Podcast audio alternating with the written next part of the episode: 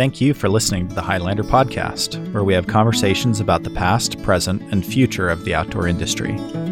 Thanks to Utah State University's Outdoor Product Design and Development program for making it possible and for training the future product leaders of the outdoor industry. Learn more about the program at opdd.usu.edu.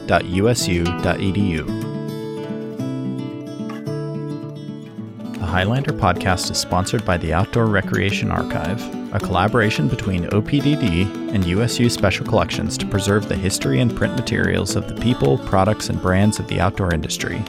Follow the archive at Outdoor Rec Archive on Instagram. The Highlander podcast is sponsored by the Utah Outdoor Association, a business association focused on elevating Utah's outdoor industry through educational programming and events. Their membership consists of Utah's outdoor manufacturers, retailers, outfitters, and guides. Member benefits include networking opportunities, recruitment of talent, and brand promotion. More information about volunteering and membership is available at utahoutdoor.org. On this episode of the History of Gear, two Marmot alums, Laura Mira, VP of Technical Product Development, and Randy Verniers, VP of International Sales, talk about the early days of the company, the transition from domestic to international production, and the evolution of brands that go through multiple acquisitions. This is Chase, and joining me today, I have two guests, uh, Laura Mira and Randy Verniers, the well, both the VP of Technical Product Development and the VP of International Sales, um, with me today from Marmot. Um, or formerly of Mar- Marmot, I guess I should say. Um, yes. thank, thank you for taking time to share your stories and and talk a little bit about your your time with the company. Sure. Yeah, and I should say thank you for your contributions to the Outdoor Recreation Archive. Um, I know you've you've been uh, Laura, you've been a big supporter of us, or at least and I'm sure Randy has been too. Uh, but you and I have been talking a lot about um, this archival effort that we've had going, and and appreciate your your support of of this initiative and and sending some of your materials from your days at Marmot to us to be preserved and appreciated. So thank you. You're welcome. Um, I guess to start, uh, we're going to cover a lot of ground today in a short amount of time, but I, I think it's always helpful to understand, you know, where your initial connection to the outdoors came from. Not even the outdoor industry, but did did either of you have a real connection to to outdoor activities before you got into the industry itself? I think you should start, Randy. okay. Well, uh, goes back to early 70s. Um, my first experience was I, I, grew up in Chicago, and a friend of a friend moved to California to Berkeley, so we decided to take a road trip. So I borrowed my friend's Boy Scout knapsack and packed up our Volkswagen minibus and went out to California. Um, saw his friend. We decided we were going to go um, on a little camping trip. Uh, no tents, no water bottles, uh, one backpack, two backpacks. Um, and we bought a couple cantaloupes, some big cans of soup, and we took off on the trail to Hetch Hetchy uh, in Yosemite. And it was insane. It was switchbacks forever getting up higher. Uh, we ran out of water. Never tasted cantaloupe so good in my life because we were dying of thirst. Uh, finally got up to a little place where there was a spring and a couple uh, of the uh, trail crew were camped. Um, eventually made it over to the river and uh, set up a camp um, next to the river on the granite and had a great time uh, until the bear at night came and ripped open our cans of Vienna wieners, ate most of our food, uh, and then we had to come back down. But uh, that's where it all started for me. You'd never guess he ended up being a climber. uh, yes. well, for me, it wasn't uh, that kind of camping. Um, I grew up in a very large family, oldest of six kids, and uh, the cheapest thing a family could do was to go out in the wilderness. So we would camp almost every weekend. And uh, my stepdad was a hunter safety instructor. So You know, we were either fishing, hunting, uh, target practicing. Um, camping, of course, then wasn't like it is today. Didn't have a lot of fancy stuff. You had to cook everything up front. My mom would spend days cooking up uh, a bunch of things, put in jars, and then we'd take it with us. And uh, yeah, every weekend we went camping. That's Yeah, great. you guys probably had a tent, huh? and again, a camper shell. That's great. Um, that's that's a great introduction to to the activities. Um, when when did you recognize that people made products, and you know when when did you feel like, oh well, that's something that I want to do? I, I've shared this story in previous episodes before, but for one of our students in our design program, they went on a long distance, you know, through hike, and they were just staring at the backpack in front of them for hours on end, and and through that experience, they started to notice the details, and they thought Mhm. about. Oh wow! Someone actually put time and attention into making this thing. People make these things, and that led her into a career in the outdoor industry, which you know, she's a part of today. But did did either of you have a similar experience where you uh, felt felt this drive to create product or recognize there was actually an actual industry behind the products that are made or the activities that we participate in? Well, well, you want to go first? no, you go first this time. Okay. Um, I was just going to go to work for the summer to earn enough money to buy a washer and dryer. And then I stayed 33 years. Um, so I could always sew. And uh, I thought, well, if I could get a little payment for it, that'd be great. So I went and it was fascinating. Uh, in those days, one person made one product from beginning to end, whether it was a tent, a sleeping bag, a garment. So uh, that, that was very interesting to me, and I liked it. I liked the detail of it. I liked the uh, attention to quality of it. So I stayed How'd you first hear about the position? What and what was it? Just a production sewer just position as that you saw? just a seamstress. Yes, okay. yes. Where just uh where'd you see the job description? Um, job it was in the newspaper in Grand Junction, Colorado. That's where the Marmot factory was. So there was an actual Marmot factory. Um, and uh, I started work there. It was um incredible. You know, a lot of people. There were actually four locations because one building, you know, the Quonset huts they used to have back in the day. Well, uh, there were a couple of those. And uh, they had part of the sewers in one building. They had cutting in another building. They had the back office in another building. So it was all spread around town. And uh, eventually they brought all the buildings together made a very huge facility. Um, but uh, yeah from there I, I learned how to do certain operations it took one month just to learn how to sew a jacket and all you did was sit and somebody taught you and then you sewed one and you kept sewing one uh, until you got no quality issues on it. So um, yeah, I, I like that part. That's great. Randy, what about you?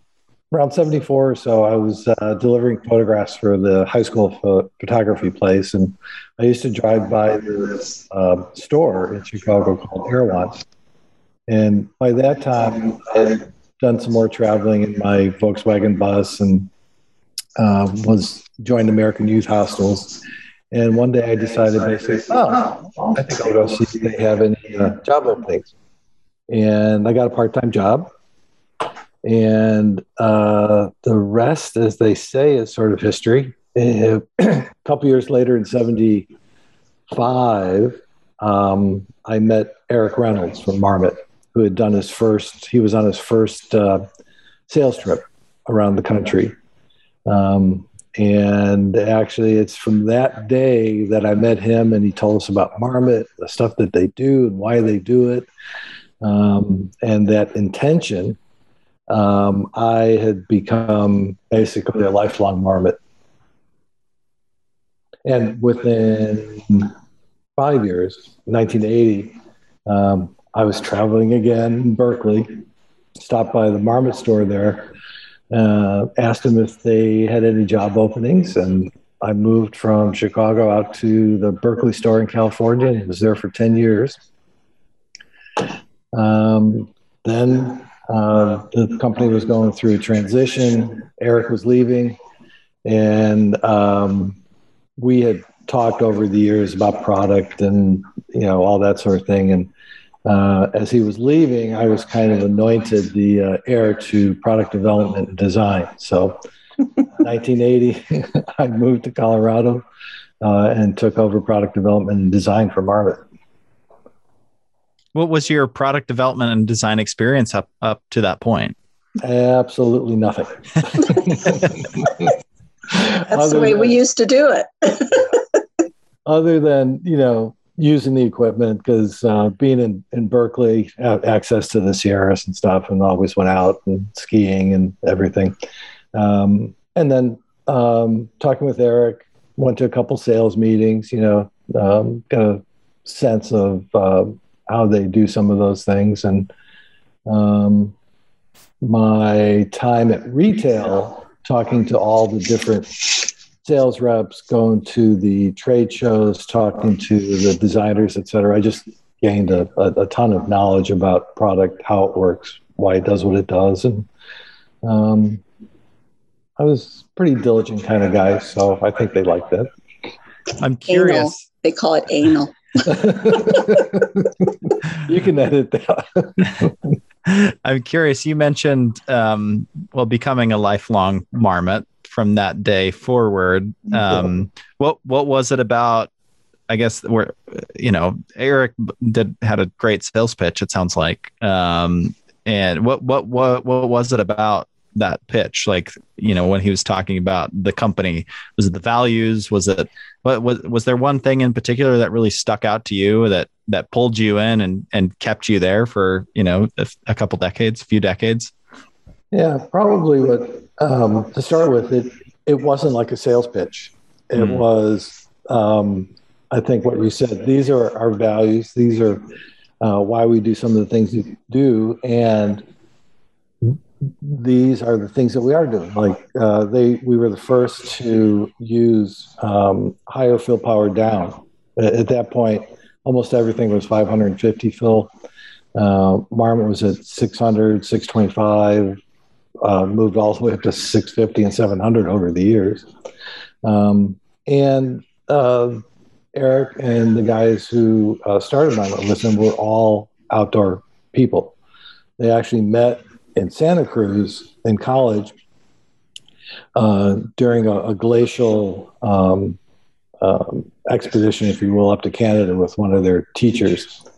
And uh, that's where the, the name Marmot came from. This teacher had a thing called uh, the Marmots, it was a club. And to become a marmot, you had to climb a, um, oh, I think it was a 10,000 foot peak or some sort of uh, a certain height peak with another marmot to become a marmot. And uh, they had uh, all been together at Santa Cruz and they decided to. Uh, well, one of the guys, Dave Huntley, actually made sleeping bags in his dorm room at that time before Marmot even started. Um, and then in 70, um, it was 74 they moved to colorado to uh, start the company. That's great. That's great. Um what you know i'm gonna fast forward a, a little bit but maybe maybe you can fill in the gaps here. Um laura you uh, how important was it for you to start in production um, and on your trajectory to to leading the design team um, I mean, it seems like that's that's a story I'm familiar with, right? People starting, you know, I've heard stories of, of people at the North Face like sweeping the floors, right, and then eventually getting oh, yeah. design, yeah. right? Yeah. How important was it for you to be in that, you know, in that position, and wh- where did that, you know, how did that help lead you to where you eventually landed? Well, I think for both Randy and I, it was kind of the same thing because Marmot, when it was young, I mean, you wore a lot of different hats, and um, you know, trying to keep a production facility going in the States was getting really, really difficult. And uh, I was learning more and more. Um, and then Randy, by the time Randy came, it, it, was pretty close to the end of factory business. So they decided to shut down the factory and move the operations. And uh, we had just barely gotten into starting our assembly line um, in the new facility, but unfortunately, we couldn't find enough sewers. We trained sewers all year long, but the the base for people to come in, I mean, you would get women who were basically almost retired, who had never had a job, and you'd train them for four or five months, and still you'd only get like sixty percent efficiency. So that's not a very good combination um, to run a facility with the kind of needs we had. So you know, just learning all those things, uh, being in all those different aspects of uh, quality, and uh, so many teachers around, you know, who had really good experience from uh, real facilities of sewing. A lot of them bet from back east. Uh, my teacher was is probably my best friend. Uh, she trained me, and she still lives in Grand Junction, and she runs a small facility of her own uh, Dolores Dean. She was actually Marmot's first seamstress. Hmm. So uh, uh, she knew all the founders, you know, very well. Uh, but all of their, like Randy was saying, Eric didn't have a pitch. You know, I think it was his passion. His passion was what I think really struck with you, and and the passion for product and doing it well and making the best and it you know he he they all were very passionate people. Um, and that, I think, paid forward to all the people that, that uh, kept going with Marmot. So, um, you know, that was something that I really loved was the attention to detail. That's that's the way I do most things, and so does Randy. So uh, it was uh, it, it, was a good combination. Well, sometimes not a good combination when we disagree, but uh, yeah, it, that that was that was the start of our life at Marmot. Right. Well, and that's where you both met. Was in that factory then when Randy yes. came over. Okay. Yes. Yeah. Actually, uh, I, I, I, was. I, I did not like him because I was up in heaven. Yeah, because there was a two-story building, and he was in the mm. design area upstairs, and we were on the lowly production floor and you know we it's it's always been this way and always will be you know design and production butt heads um well, we're all about head? efficiency and making it right and design has got their you know whirly whirly ideas um, but um, and it started way back when he was at the marmot retail because we got a bunch of garments oh. back and i was wondering why so i went down to the warranty area and they showed me all these garments with the storm skirts pulled off. And I'm going, what the heck? And uh, apparently, Randy from Marmot sent them all back because the uh, the back tacks were failing. Yeah. Okay. he didn't have to pull them. There's I was, that te- early, I was testing them. That's the early QA, you know, Q QC experience, right? Yeah, yeah, definitely. Well, I, am curious. I mean, both of you saw a lot of major changes hit the industry, and Laura, you talked a lot about um, sewing being a skill set that um, was harder and harder to find. I think it's interesting because oh, yeah. like, maybe even like a decade before that, you have companies like Frostline Kits, and maybe you've sewn some Frostline right. Kits. I, I did. um, but maybe a decade before in Colorado, Frostline Kits was was yeah. booming, right? Oh yeah, um, it was. Um, you saw them everywhere. Right, and and so it was. It, I mean, at that point now, it seems very foreign. This idea that oh, I'd buy a whole business would be built off of buying a technical garment that I sew at home. Right. There's a little bit of a resurgence of that, right? The DIY community, yes. people are yes. more, yeah. you know, open to doing that now. But I mean, that was a whole business built on sending people um, you know technical garments that they could sew at home and stuff the down chambers themselves yep. and and all of that so i guess uh, what what thoughts do you have on just those changes that you saw over over the years working at marmot the the changes that, you know moving things overseas changes in production any thoughts there that was uh, difficult marmot was one of the uh, last heritage brands to move I mean, you know, we, we were holding on for dear life and it almost killed the company. Mm. Um, so when it was, I remember it was a spring sales meeting and we had just sewn all of the sales samples and we had this big fashion show.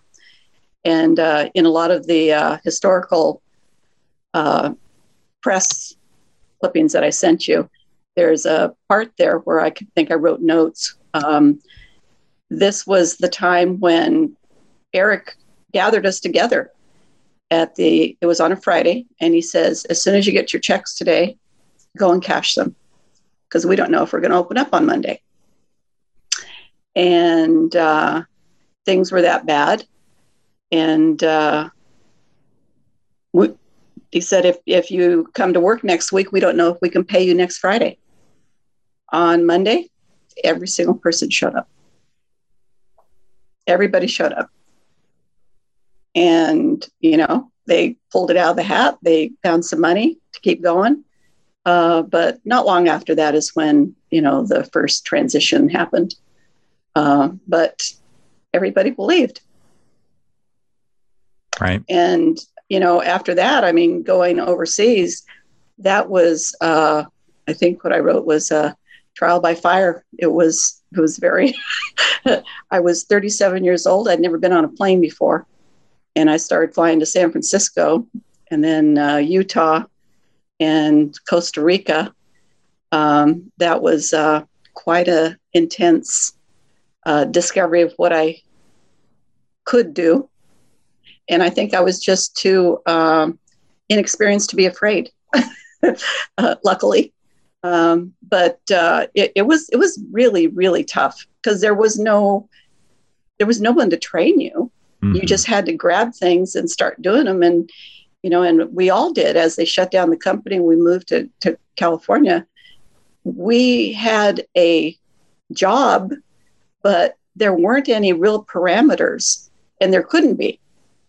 I mean, Randy and I used to order all the buttons, the zippers, measure for fabric, and we'd count everything, put it on, get it put on a, uh, um, you know, on a ship and send it overseas. I mean, we didn't, we didn't really, nobody trained us to do this. So it was, uh, we learned a lot. And yes, we also took turns cleaning the bathrooms. I think I think that's a, a good point about um, the early days, at least from our perspective for the industry, is that um, there wasn't a lot of history or um, you know, really uh, experienced people to right. show you the ropes. Uh, when I went out to Colorado, um, and uh, they put me in charge of product development design, there was me and a pattern maker. and I had to learn everything from the bottom up. We also had a designer who worked from out of house, but um, just you know, looking at how to create a spec package, um, how to work with a designer and a pattern maker and product development people. Uh, it was all sort of uh, throw you into the mix and uh, good luck. And this, this is... was before, you know, you had like email, everything was faxed. You'd get a fax in from somebody, a designer, whatever. You'd draw your X's out and draw your style lines in, and you'd fax it back. um, it, it, was it was a whole different world. I mean, people today have no idea how lucky they are. Hmm. you know, no no cell phones. It was uh, a different world. Right. Well, yeah, traveling in China was uh, very uh, difficult in the early days. I, I went there a, a, few years ago, and and even I felt like, how do I navigate my my way around? I I landed, and someone was going to pick me up, which is already a luxury, but I landed and realized my phone doesn't work over here. um, what would happen if my this person I'm supposed to meet didn't pick me up? right? Oh, you have no you know? idea. And so I imagine stories. that's what you went through, right? That's and oh my you know, god, the first some. time I went, that was before highways. You're mm-hmm. you're lucky. There's highways there. Right. There were none when I first started traveling. And my first trip from Hong Kong to the factory was in Canton, which today you could get there very easily. Then it took all day to get there, and it was a two lane road. Hey, you're making us sound really old. With no bathrooms. and I was a woman. And then they, you know, I get to the factory and my agent hadn't arrived yet. So nobody spoke English. So they put me in a guest room and that's where I stayed until he came that night. So it was, it, it it's, yeah, the, and that was that way for a long time. Let me tell you, it didn't matter what kind of hotel you went to, you, you usually could not find a place to communicate with your business. So there would be times, you know, you're there and you're there for three weeks or so, and communication was horrible. And then when you get back home, you get yelled at the telephone bill. You called twice in three weeks, and your bill was more than the hotel. Wow, that's that is really a whole whole nother world. Um, yeah. Wow, I got really good at it though. yeah, yeah. Well, I mean, you had to, right? There's really no other no, no other choice. choice. You no you had to choice. get it done, right? No. And back then, it's like women didn't do business in Asia. That's a very male dominated society at that point. And uh, I think my respect came from when I could sit down and it was more with just pointing at things and then, you know, come here, go to the sewing room. And there, you know, people are looking at me like, why would I want to go to the sewing room? And I'd sit down and I'd sew something. I go, this is the way. And it's like they say in Asia, you know, it's that that face thing, building face having face to another person, that's a huge deal. Huge deal. If you can get respect, you got it nailed. Well, talk about getting an education, right? You both oh, yeah. had a crash course in in uh, supply chain management, design, international business, all in in a relatively short amount of time. It's really incredible. Yeah. um, I it's funny that just I've I had this similar conversation. I feel like I keep having this conversation, especially around companies that were around during this this big transition period. Right. I just um, interviewed the Hine brothers who started Hine mm-hmm. Snowbridge in in mm-hmm. uh, Boulder. Um, and we talked about how the transition from manufacturing in in uh, Colorado to overseas is ultimately yeah. what did them in, and um, and they just got priced out at the end of the day and um, you know m- moved their business overseas but at that point they were already behind and and uh, you know yeah. just the, the pricing just didn't make sense for them anymore so uh, it's it's been really interesting for me to talk to companies around this era that you know went through that transition period and and how they adapted. Did do you feel like companies that started you know making the products themselves you know even the, the, the point of some of the founders being involved being behind a sewing machine um, do you feel like the comp like how do you feel like companies change when they go through this experience of no longer being you know hands on the sewing machine making the product. You do you feel like there's a distance that's created or a separation that exists or the values of the company change? In your experience you know what was what's that been like being removed from the product?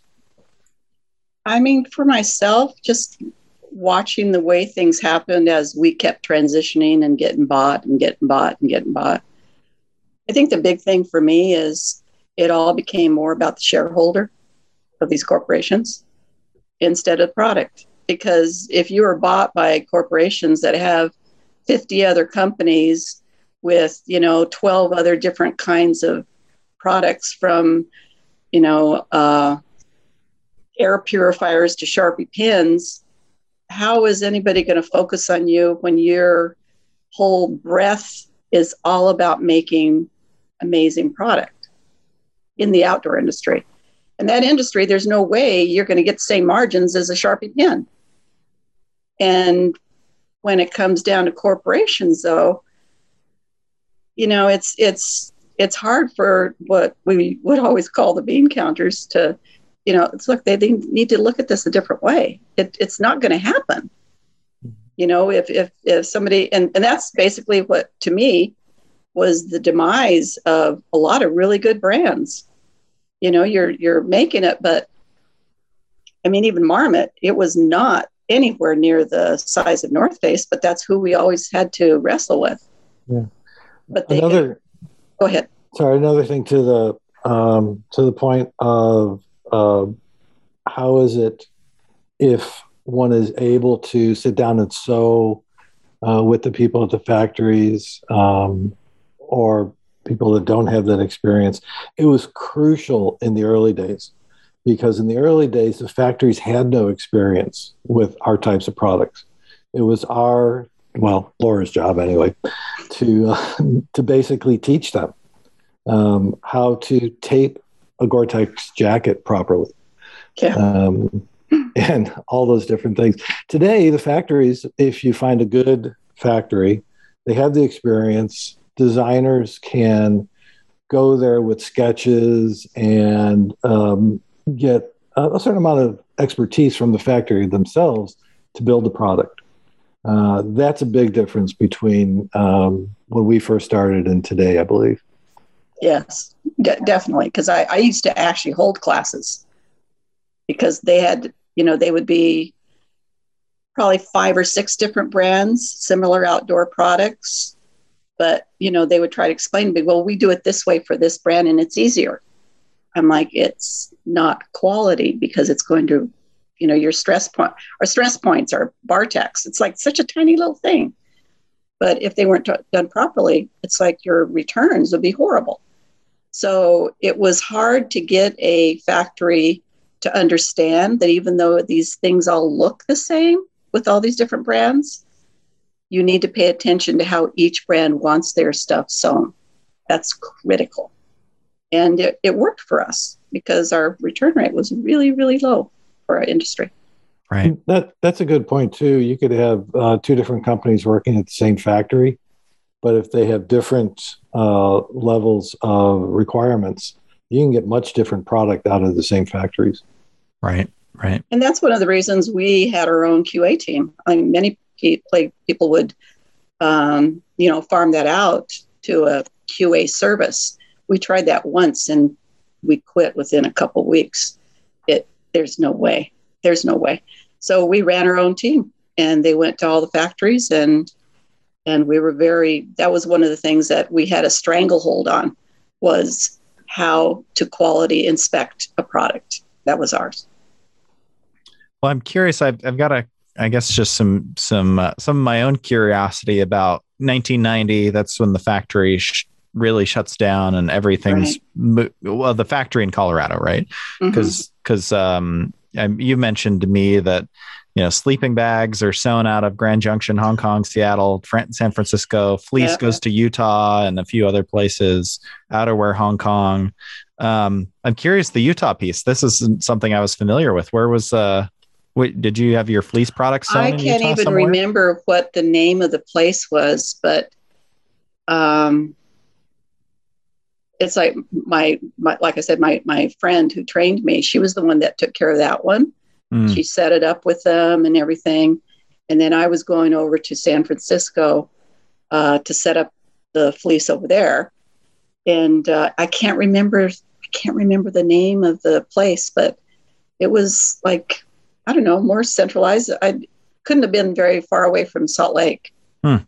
But uh, yeah, but they, they had a they had a fairly big place there. Hmm. Yeah. Well, I'll I'll have to follow some breadcrumbs and try to track that down because that's that's Laura, interesting for me. Laura, that wasn't uh, connected with Sunridge, was it? It might have been. It might have been. That was a company in Utah. They had a great um, designer and developer there too. Yeah. But his name's not coming to me. I know. If you, well, if you think of it, let me know because okay. I'd be very curious to to learn more about that. Okay. Um, I you, you both touched on this a little bit, but the technical nature of the outdoor industry. I mean, you saw big changes when it came to that as well, right? Mm, Gore-Tex and seam yeah. sealing and no so anything else you want to share there like big innovations that you felt like you were a, a part of or um, involved in or, or saw you know changes changes hit the industry? Uh, i'll take that one. Okay. Because i wrote notes on that.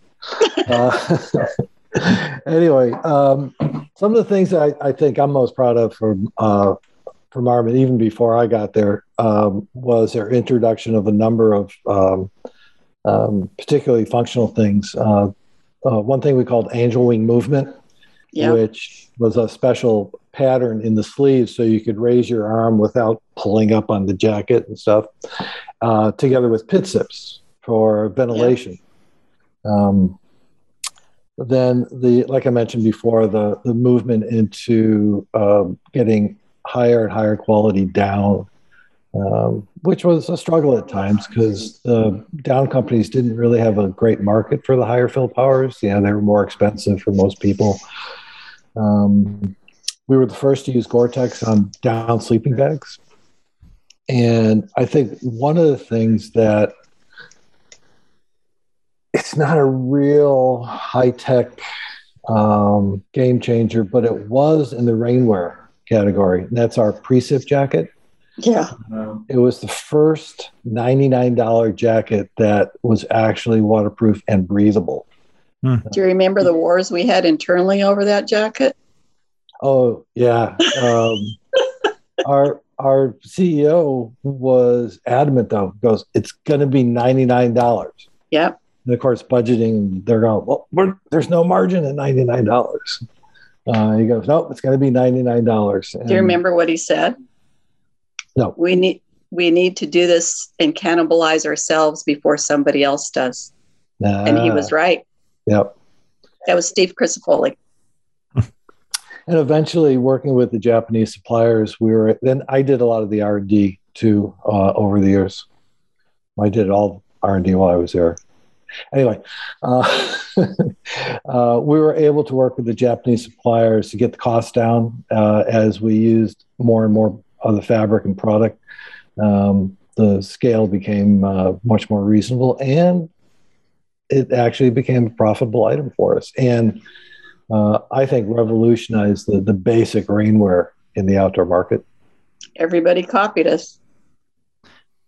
Kind of a, along those lines, how did you learn how to design technical and performance product? I mean, from going to just sewing something behind a machine to using Gore-Tex and seam tape and again there's no playbook for how to do this there's no playbook for how to get something made overseas I, I imagine it's similar to how you figured out everything else you just did it right It's but trial trial and error. Uh, back in the day, Gore would have um, classes, and Randy and I went there. You know, and you get a certification because you. I mean, at that time, I, I think we were there a week, and uh, it was pretty intense. And you'd come back, but then you'd have your own ideas. Well, okay, they they they do this, but what if we try this? You know, um, I mean the the two layer, two three layer combination. I I think we were one of the first to to do it with the black shoulders. Yep. Um, it, and that was because you know Eric and his team came back from some big climb. They tore the jacket apart, and all the abrasion areas. That's where we put black. That's where we put three layer, and it was black. It- yeah, and it was black because we could only buy a certain amount of fabric, so it all had to be black, 300 yards. And that's what went on all the colors of jackets. It was black, Minimum dye lots. minimum dye lots. And so, yeah, some of it came, you know, that design, it wasn't, it was designed that way because of the abrasion. It wasn't designed because somebody thought black was a cool color. I love those Um, stories of the the constraints kind of leading to the ultimate Oh. or the, the to the final design. I- I've interviewed uh, designers from the North Face and kind of a similar story, right? Oh, They're yeah. very iconic, yellow, blue, red, you know, Yeah. with the black. Um, I mean that that was just because of the limitations of color, you know, the color available, right? So it's, Right. this is what you get. So that's what we're gonna make it out of. exactly so you know that's uh, you have to learn and and and that's a good uh, point right there is you're always pushing the edges but you have to have responsibility for your boundaries too and and what what the consequences are if you don't follow those and that is a hard thing to train because go ahead I, I think what Laura said too um, about the uh, the development of the two three layer jacket is that passion that the people at Marmot had to make the best possible products they could. Uh, It was a men and women's expedition to Everest um, that they outfitted everyone with um, two layer jackets and three layer jackets, I believe. Yes. All two layer, all three layer. And then when they got back, they examined all the jackets for leakage and um, any failure points. And it was the shoulders, the elbows, and actually around the um, the weight uh, the bottom hip- waist. hip belt Yep. where the two layer failed and the three layer didn't. Yeah. Uh, and that, oh, you know, that's a good, that, that was a, a key innovation that I forgot to write down is that combination of using two layer and three layer together because Gore had never done that before. We had to, I believe, Laura, develop um, the, the seam taping, the parameters uh, Right. with with Gore's help to seal it because sealing three layer is different than two layer. Then you put them side by side and try and seal two different things together. Um, yeah. was a The tape had to be developed. Yeah. Yeah. It was it was it was it was quite a interesting ride and and partnership because you know um, Gore was such a long time partner of Marmot and you know we I think we gleaned ideas from each other. You know, they learned just as much from us as we did from them. Um, and a lot of suppliers are that way. The fabric suppliers, Randy would go over and develop fabrics, and you know, and we'd have these aha moments about certain things. And then it's like, oh, well, where are we going to use this? So it was, yeah, it was, it was a definitely team effort. I think back then, again, we all had so many hats that it was critical for us to be on the same wavelength and in the same meetings. I mean, I, you know, I think I wrote to you, I learned more about men uh, climbers, you know, outside of mountains relieving themselves. You know, I, I, I knew lots about that, more than I ever wanted to know. Uh, and then to train that to the new product developers that were coming in and you know most of them were women and they go well what do you and you'd have to squat and show them and blah you know it's like you, you have to go through the motions and oh okay i get that Oh, that's another innovation. oh the whiz zip The Whiz Zip. so we made uh, Gore-Tex bibs and such with a zipper that ran basically from about your belly button Yeah. all the way through the crotch and up the back, so you could split um, your your pants and not have to take your jacket off and your other layers off and the Yes. bibs off Gotcha. in order to do it, and the climbing harness when you're in a harness. yeah that that was that was quite a um, that was a very interesting engineer project yes we came up with all these great names, you know, Whiz Zip. I was gonna say who who gets the credit for the Whiz Zip name? That's that's pretty good. I think that goes back to Eric and the Yeah. guys. Well, I'm curious on. I- I mean, with maybe some of that, maybe there's a transition point there somewhere. But on the sales side and the marketing side, um, it- where I know Randy, that's ultimately where you found yourself was in, in sales, um, in and leading sales. Um, what what were the the shifts or innovations that that you saw or changes in how product was sold over your time at Marmot and in the industry in general? Uh, good question. Um, I probably can't talk very um, strongly about the sales because I never considered myself a salesperson. Um, uh, I had been working overseas and the product and such, and it was um, it was more of a time for a change at Marmot in product development. Well, not so much product development, but in design uh, to bring in new people, new ideas, and such. Um, and because of my uh, long term experience with Marmot, basically, they put me in charge of international sales, um, which is great. I, I got to travel around the world and such.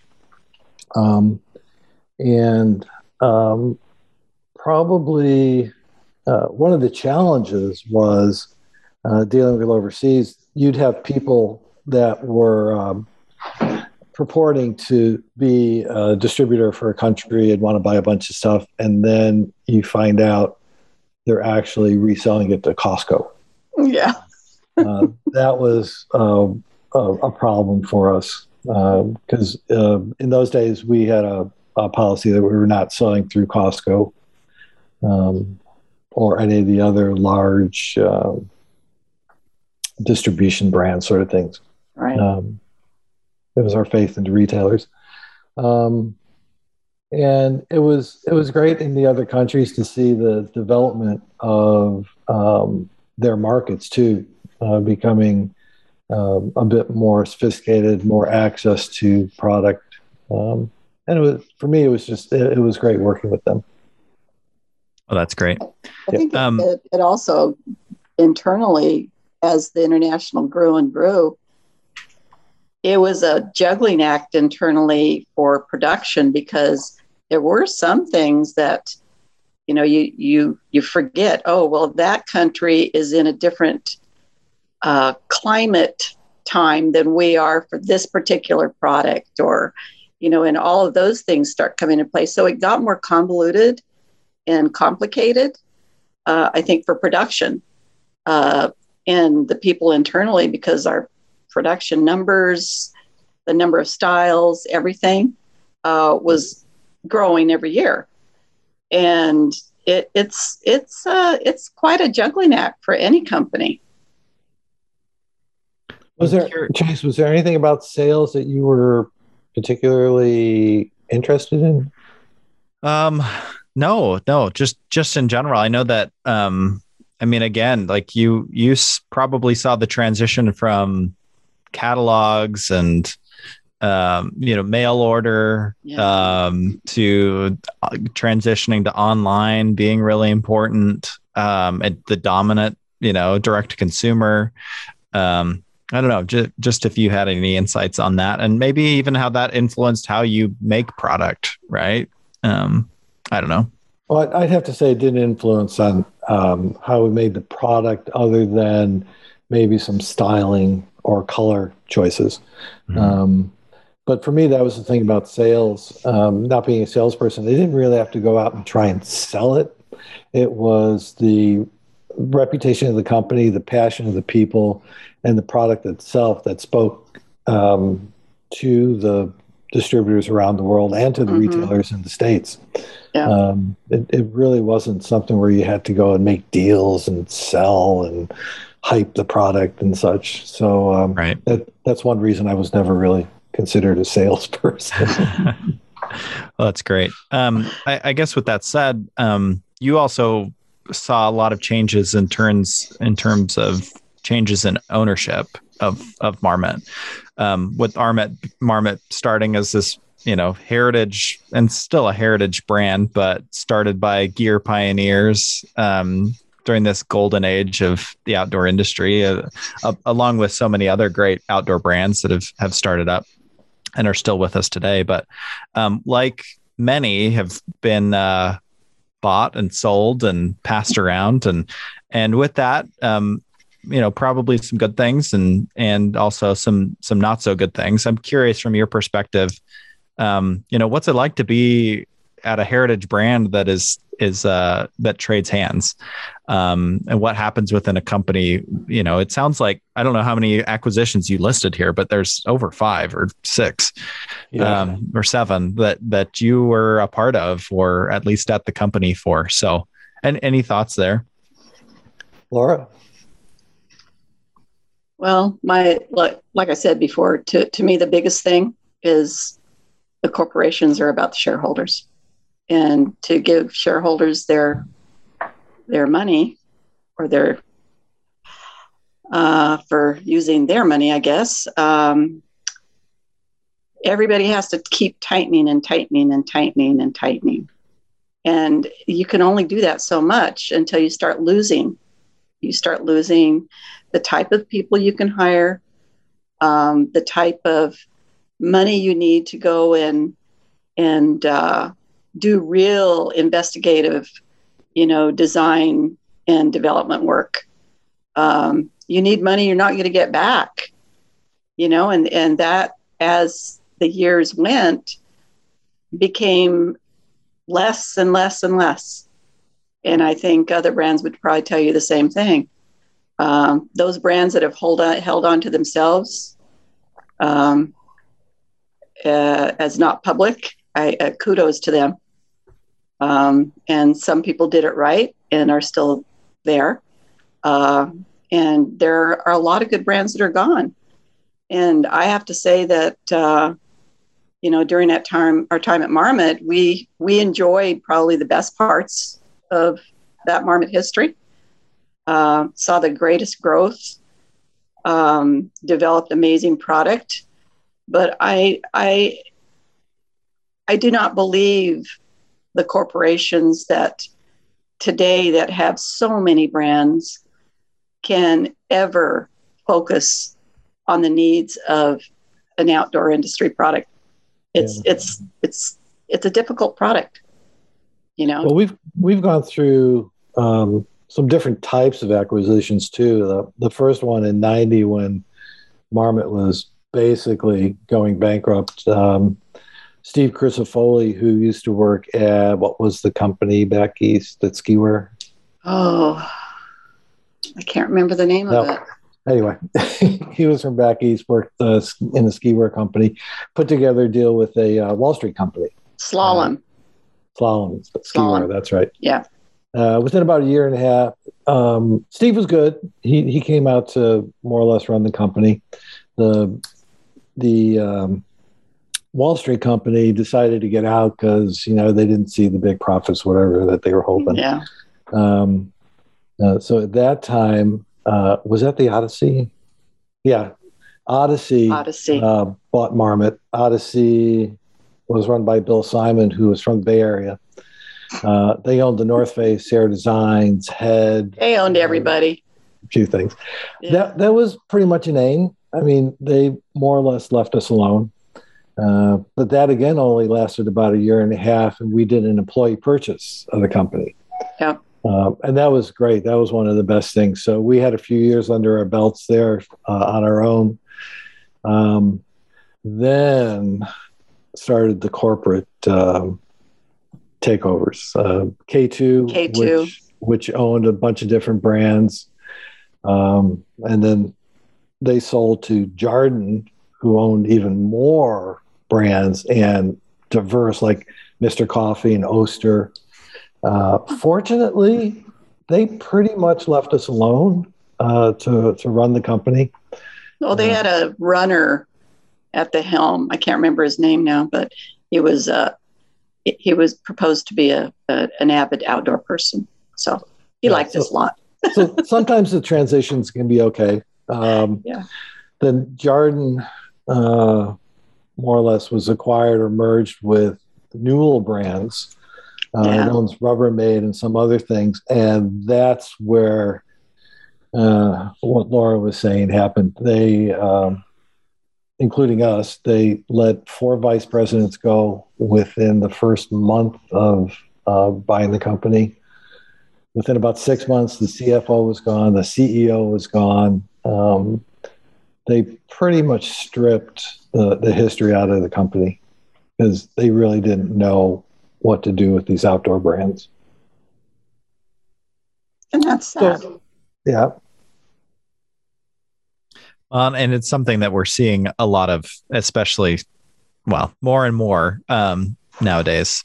Yeah. So it's it's an interesting. I, I it's, in, it's been interesting to track the history too, because you know if you look at it just now, it it seems like oh well, the industry is consolidating, you know, more than ever now, but it's been consolidating for a long time. It seems right. like. I mean, back to the '90s. Um, you know, I, I, don't know when the first acquisition took place. Um, it was '90 for us.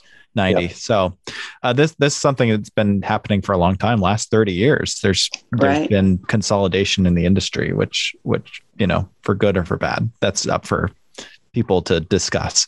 Yeah. Um, but it's, some it's, some of it went both ways because mm-hmm. at one point, like I was saying, early '90s, uh, Odyssey, which was Hong Kong based, owned North Face, Marmot, Sierra Designs, had mm-hmm. eventually they were going bankrupt too. Uh, and so all those companies split back off again. So it's kind yeah. of like uh, the universe, Big Bang, everything gets consolidated and blows up again. Right, right. And then well, Bill Simon goes on to buy Converse. yeah. That's a name that keeps coming up in the conversations that I've oh, yeah. Having. So Bill Simon? Yeah, he's definitely yeah. a common thread and and probably a big driver of a lot of the of of course of the consolidation that happened in the in the 90s, right? Yep. So that that's someone that keeps coming up on my radar. Um, uh, yeah, there's a lot of discussion around that. Yeah, yeah, that, I'm familiar with some of that. So, um, well, with with that said, you know, as as you head into this new phase at Newell, when did that acquisition happen? 16 2016 okay so 16. same year same there year that, that you both then retire. Is Correct. that right uh, well they they allowed us to call it retirement. Okay. We were basically reorganized out. Mm. yeah. Okay. But don't print that. Well we can cut this part out um it doesn't I, I, matter that's true it's too late now I, I guess i'm i'm curious as you reflect on on your time in the industry um, and with Marmot. I mean, what do you reflect on? What are your thoughts and, and feelings now being a little more removed? Um, I guess what what do you reflect on? What what are you most proud of? Um, what do you wish you would have done differently, if anything? Um, I just any thoughts there on on your time mm. at Marmot and in the industry? Uh, personally, for me, what I'm most proud of is the teaching I was able to do. And also, all the people that went through taught me something. You know, I, I it was uh, amazing to see young people come into our technical design area, and uh, I, I would feel sorry for them in some ways because you know their passions and I, I can do this and what if we try this? And and it was you know you you would have to uh, tell them in a way that didn't crush their soul we've done that many times. It doesn't work. Or you know somebody comes and sits in your office and says well what's my next path? Uh, can i get to be a, a, you know a level one designer next year and i'm like well uh, probably not here um, probably going to take you about five years and it's it, it's it's hard, you know, to have those real conversations with people. Um, but in the end, the last decade of my career was all about teaching. And my boss at the time, Mark Martin, he actually told me that straight. He says, I want you to be a mentor. And one of the things that I think I personally, as a woman, am most proud of is when I left the company, there were as many women in management upper positions that there were men. And Mark made that happen. And that started with Eric. Eric was a very free soul. He allowed the company to grow at its own pace at a time where, when you were in a uh, small town like we were, every supervisor that came into any factory, and there were quite a few factories in Colorado at the time in our hometown, um, they were all men. And it was the people on the sewing floors, the electronics floors, etc. Those people trained their supervisor to oversee them. So it, that's the most interesting thing to me is Marmot was very different. I mean, we used to be in conversations with suppliers or factories that would come visit us, and they would always comment on the amount of women that were sitting at the table because there were a lot of women in managerial positions or VPs positions, etc. Um, and you didn't see that in the outdoor industry even now. It's mostly male. And, um, you know, through the outdoor retailer show, I was involved in some uh, groups that were groups of mentoring women and uh, and that's still prevalent in the industry, and, and that's too bad because it doesn't need to be that way.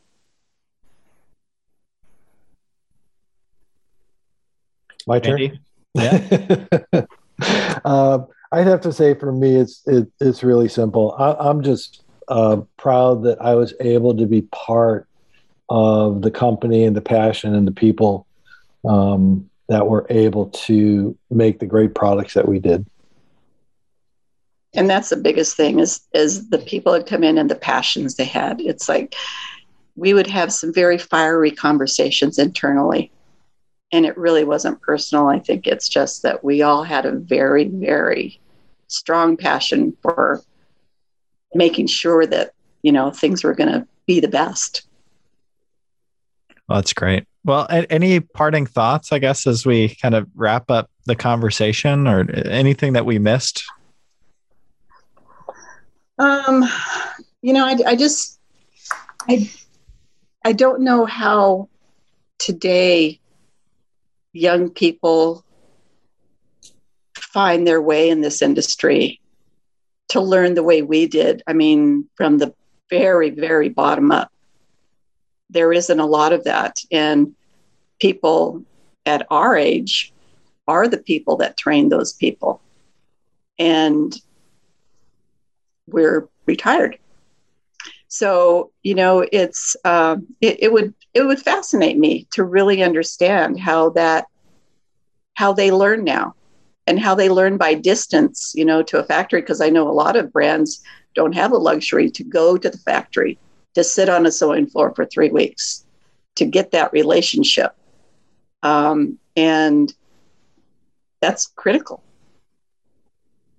Yeah. Well, this is this is a great opportunity to, for you to to continue to teach and pass on um, a few things that maybe our students aren't aren't getting right. Um, so you can continue to be a mentor in that way and in this form, um, which we really appreciate. Um, well, with with that said, I'm sure there's so much more that we could talk about, and maybe there's a part two in here somewhere. Um, but I just appreciate you both being willing to take some time and share your stories and insights, and and as well as materials that are now at, at the university archives that people can can look at and appreciate. So thank you both for all that you do and and for uh, you know having the conversation today. Actually, thank you for putting this together so that um, some of the the newer people coming up have a sense of the history. I think that's great. Yes, definitely. Thank you. Well, we want them to um, know what they're getting into, right? and uh, so we think that's important that they understand the the history and the heritage and and um, understand that the companies that they're working for and are were not always just parts of big you know massive parent companies. Yeah. Um, and hopefully they can inject that soul back into some of these companies that maybe have lost their way a little bit. Um, and so because they have learned to appreciate where they've come from. So that's our hope at least. So well, thank you gotta, for contributing. the, I was gonna, I was just going to say that's got to be the toughest thing these days is to try and come up with something that's innovative. Yeah, um, and and that's going to be probably their biggest challenge is to be unique and special and innovate. It's what we push them to do every day, and and yeah. uh, it is a challenge for sure. But well, thank you both. Thanks for listening to the Highlander podcast. For more conversations with outdoor leaders, subscribe wherever you listen to podcasts, watch episodes on the Outdoor Product Design and Development YouTube channel, or on opdd.usu.edu slash podcast. Follow along on Instagram at USU Outdoor Product and let us know how you're enjoying the show.